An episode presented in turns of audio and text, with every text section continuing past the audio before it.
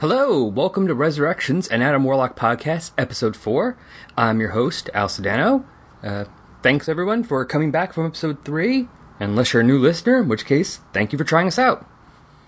So, in this episode, we're going to be covering Thor 164, which is part 2 of 4 issues, which will feature Adam Warlock, or him, as he was known back then.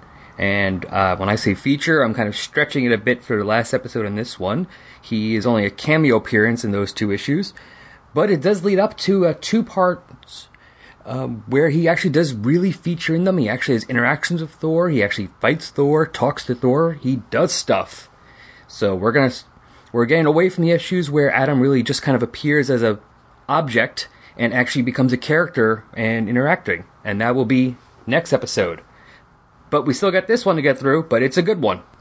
So anyway, we got Thor 164 with Sif and Thor versus Pluto and the Mutates. Uh, we're going to take a peek back at the Fantastic Four and where they are right now. Talk about the Asbury Park Comic Con and also mention a new podcast. So let's get with it.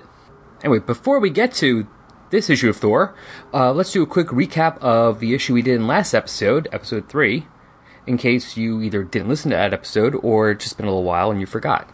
So, in Thor 163, uh, Thor and Sif are brought into the machinations of Pluto, the Olympian god of the dead. He wants to take over the 20th century, but he needs to get rid of Thor first. He tricks them into coming to an alternate future, which where the Earth is overrun by mutates, who were humans who have been mutated due to fallout from atomic wars. And he's trying to leave them trapped there so he can go conquer the 20th century.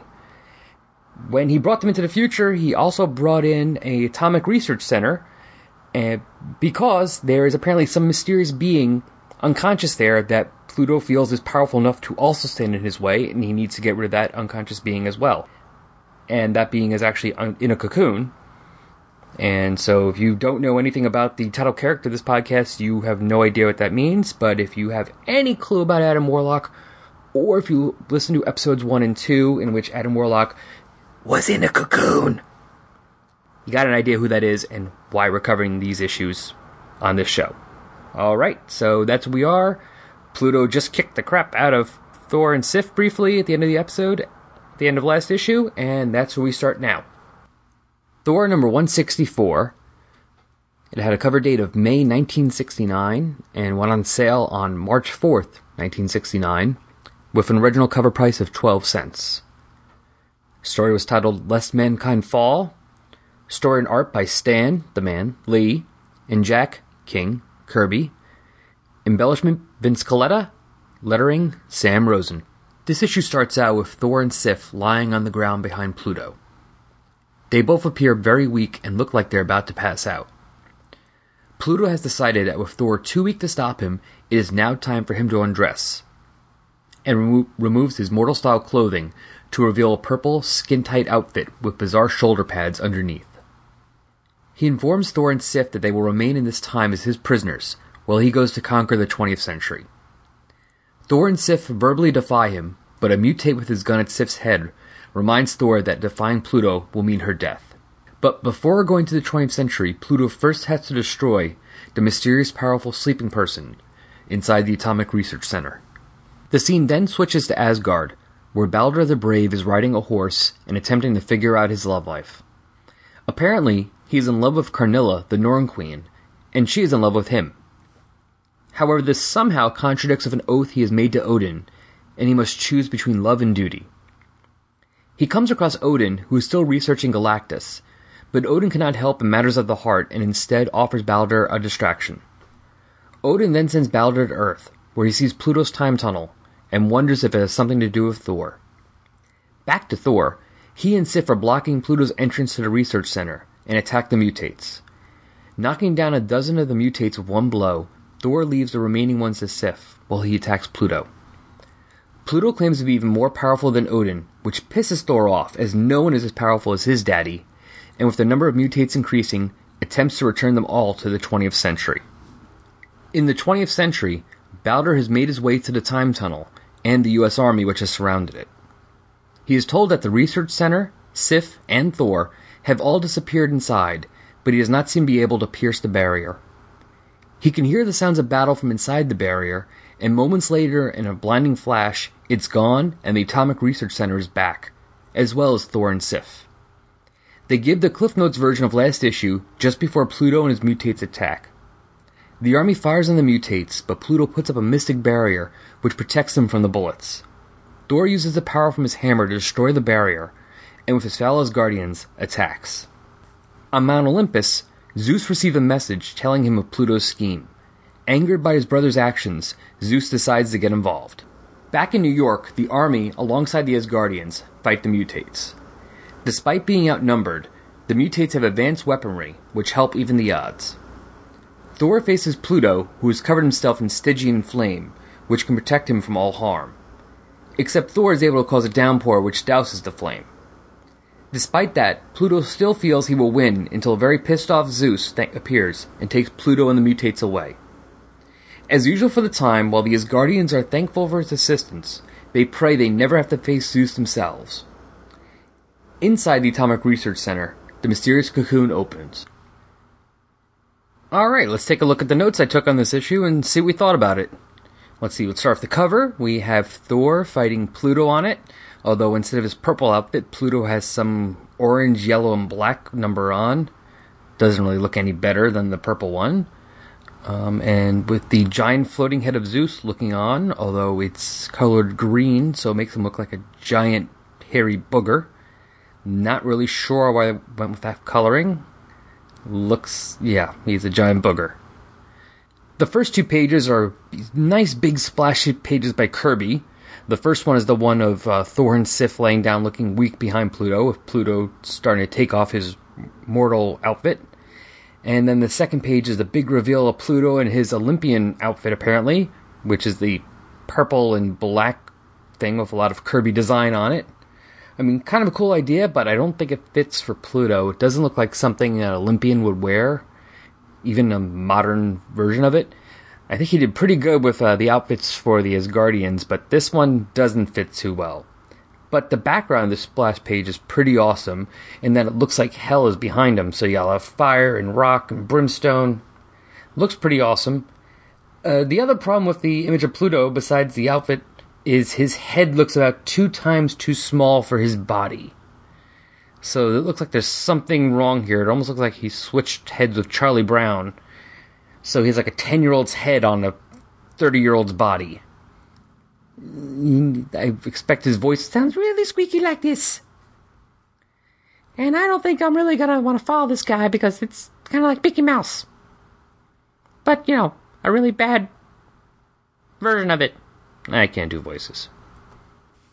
Page 4 is where we see Balder join the story as he's riding around and thinking about Karnilla, and a pal- he apparently has to decide between his oath to Odin and love. And then, of course, his thought of her starts talking to him, and he talks back and even yells back. And I was trying to figure out if she was magically talking to him or is he just crazy, but she calls herself a memory in there. So I'm guessing it's just that he's crazy. So it's a good thing that the crazy guy ends up being his backup. Lucky Thor and Sif. And then on the next page, page 5, when he's done yelling at the air, he sees Odin near him reading, and he goes and asks Odin if he heard him. And Odin says he did, and of course he heard him. He's less than 20 feet away from you. We can see you both in the same friggin' panel. You were screaming at the air. He heard you. He noticed.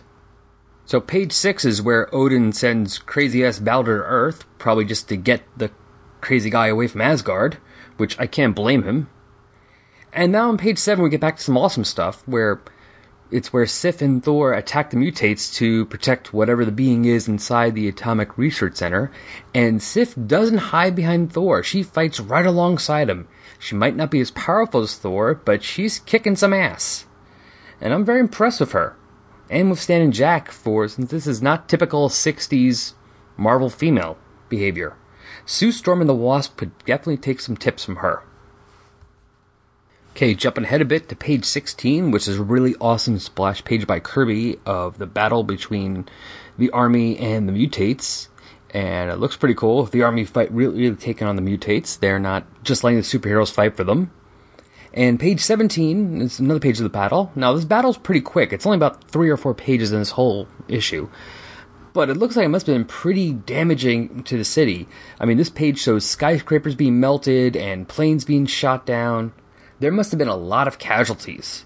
And again, Sif is right in the thick of battle. We see her there fight, you know, beating up these mutants with her sword, probably killing a bunch of them. So again, I really have to actually start, might have to start reading this run of Thor because this seems to be pretty awesome. Page 19 now we got got our Deus Machina here. Zeus shows up, well, really just his floating head, but this time it's not booger looking at least, in one panel and sends Pluto packing. So in about two panels, boom, whole thing's over, everyone's gone, or at least all the bad guys. And then with page 20, we get the typical Silver Age Marvel line whenever they see somebody even semi powerful about hoping that they don't have to fight them someday or that they won't turn against humanity someday or whatever. So, I mean, yeah, the Silver Age is supposed to be a lot more innocent time of stuff, but everyone in Marvel is pretty suspicious of everyone else. I mean, even their own teammates. I mean, if you read Old Fantastic Four, every other issue, they were worried about having to fight one of their own. And of course, also on that last page, we get another cameo glimpse of Ada, I mean, someone coming out of that cocoon in the Atomic Research Center. I wonder who it could be. So overall, I really did enjoy this issue. I thought last issue was good, and this issue I think is even better. I mean, the main downside of this issue is the fact that the fight with Pluto and the mutates basically is only over because Zeus comes in and kicks his ass. So, like I said, we have a Deus Machina here, which is a bit unsatisfying. I mean, we do jump right into the next adventure in the next issue, so and it flows into it. So at least I can't take too much away for that. But yeah, characterization's good, reasoning is pretty good. I mean, more or less. Pseudoscience, there's a bit of it, but not too much, so it's not too crazy.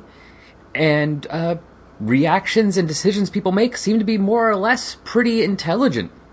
You know, I mean, Pluto's plan isn't bad. He feels, you know, Thor is the only other god on Earth, so that's his issue, so he has to get rid of Thor. And it's not a bad plan to get rid of Thor. Just doesn't work, but it's not a bad plan. I mean, really, the only one who has crazy, you know, delusions and jumps to conclusions about things is Balder, but apparently he's crazy, so I can accept that. So yeah, it's been a lot of fun. Um, I enjoyed the issues of FF we did for episodes one and two, but based on these two issues, I think actually that Stan Lee and Jack Kirby's better run, which I think I said last time, but get the hell, I'm gonna say it again. Seems to be Thor, so I'm actually gonna have to go back sometime soon and start reading this run of Thor of theirs and see how it holds up as a whole, holds up altogether.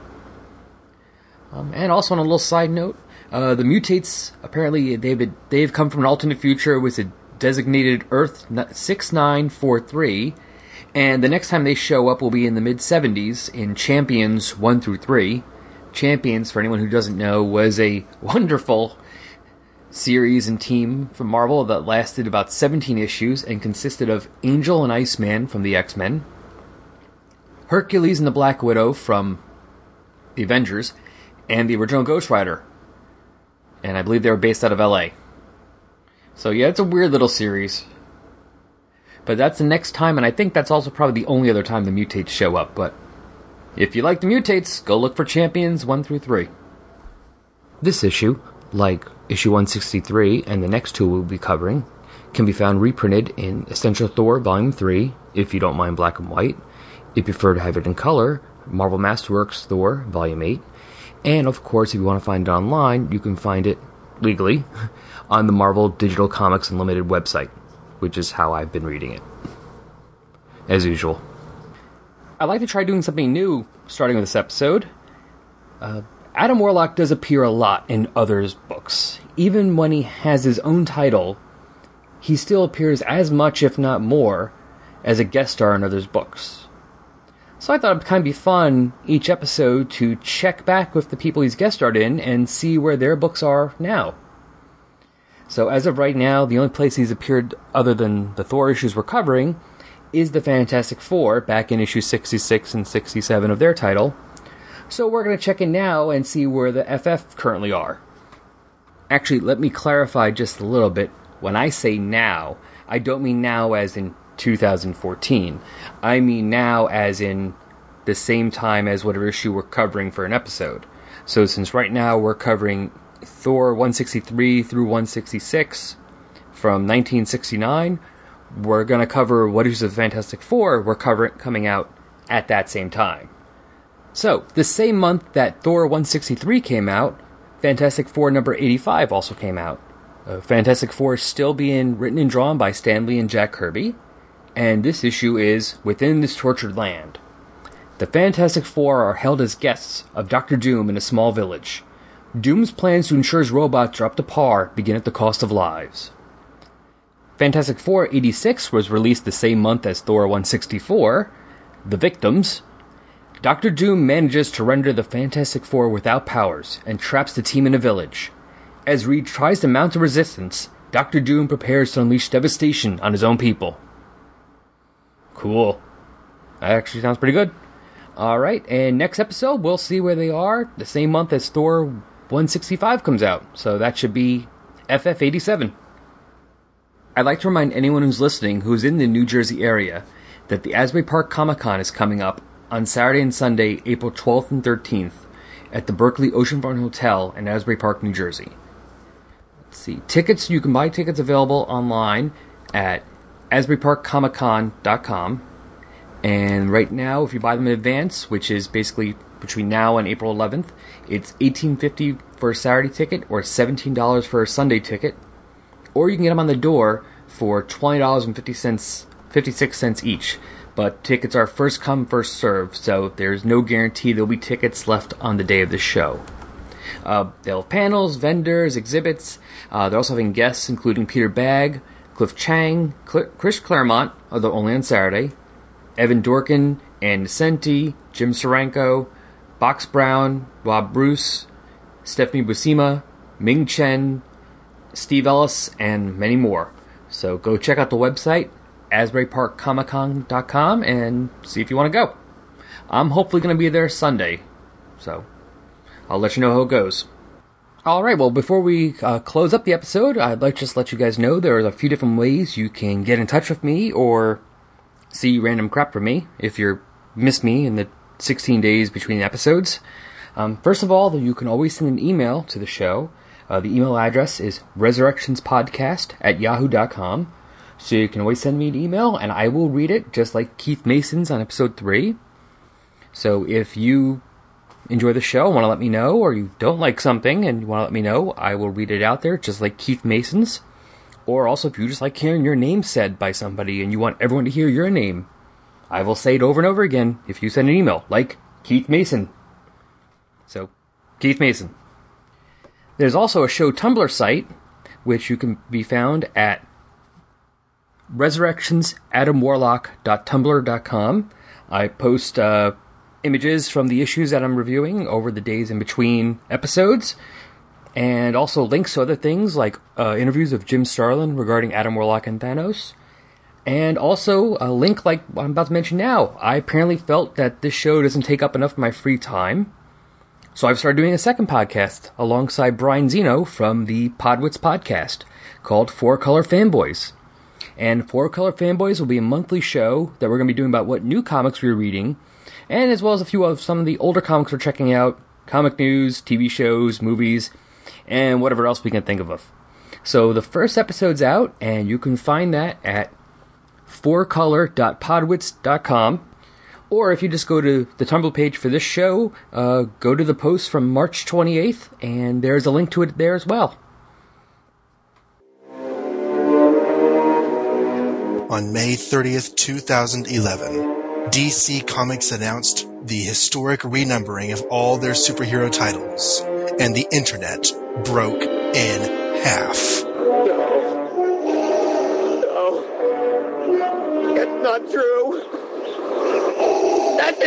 Impossible. Critics and naysayers abounded. Confusion reigned across fandom. What'll I do? What'll I do? What an unusual view. Not to mention the first reactions to the Supergirl costume. I hated her so much. It it the it flame flames flames on the side of my face, breathing breath heaving breaths heaving. But then the books actually hit, and opinions. He likes it. Hey, Mikey. opinions began to change. The New 52 Adventures of Superman is a monthly podcast where John Wilson J. David Weeder. and Michael Kaiser. take a look at each of the adventures of Superman and his family of characters in Action Comics. You know the deal, Metropolis. Treat people right, or expect a visit from me. The Superman who appeared six months ago could hurdle skyscrapers and toss trucks around. Now it's faster, now it's stronger. How soon before it can't be stopped? Superboy, If resolving a situation for him is going to get me out from under these people once and for all, that's a small price to pay for freedom. Release the Superboy! Supergirl, Okay. Giant metal creatures falling from the sky, speaking in clicks and beeps. Father would love this dream. and Superman. You could do so much good. We could do so much good. I am doing good, Lois. Clark's such a loner, never really lets anyone get close to him. The New 52 Adventures of Superman. Available the first of every month on iTunes and at new52superman.libsyn.com.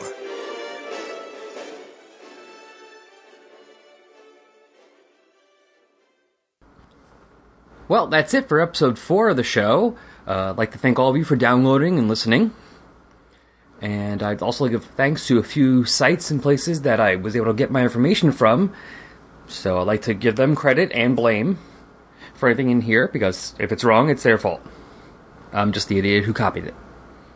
So first off, I'd like to thank Mike's Amazing World of Comics, which you can find at dcindexes.com, Comic Book DB, that stands for Comic Book Database, at comicbookdb.com, the complete Marvel reading order at cmro.travis, T-R-A-V-I-S, hyphen starnes, dot com, the appendix to the handbook for the Marvel Universe at M-A-R-V-U-N-A-P-P dot com slash appendix, uh, the Mighty Thor Library at mightythorlibrary.com. So thanks to all those sites for the information I was able to use for this episode, and thank you again for all of you for de- listening. I'll be back on April 16th with episode 5 covering Thor 165.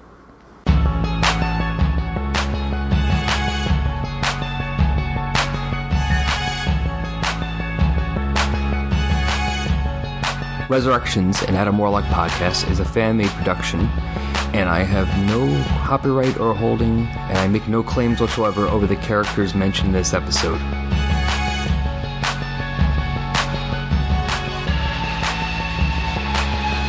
The opening music for this podcast is Intro Pompeii by Lino Rise, and the closing music is Dark and Dramatic by DJ Puzzle. Both are licensed by the Creative Commons license.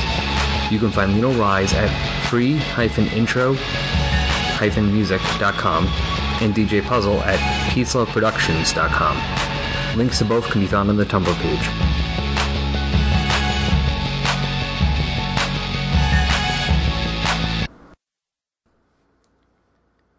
I'd like to remind anyone who's listening who's in the New Jersey area that the Asbury Park Comic Con is coming up on April 12th and 13th at the Berkeley Oceanfront Hotel in Asbury Park, New Jersey.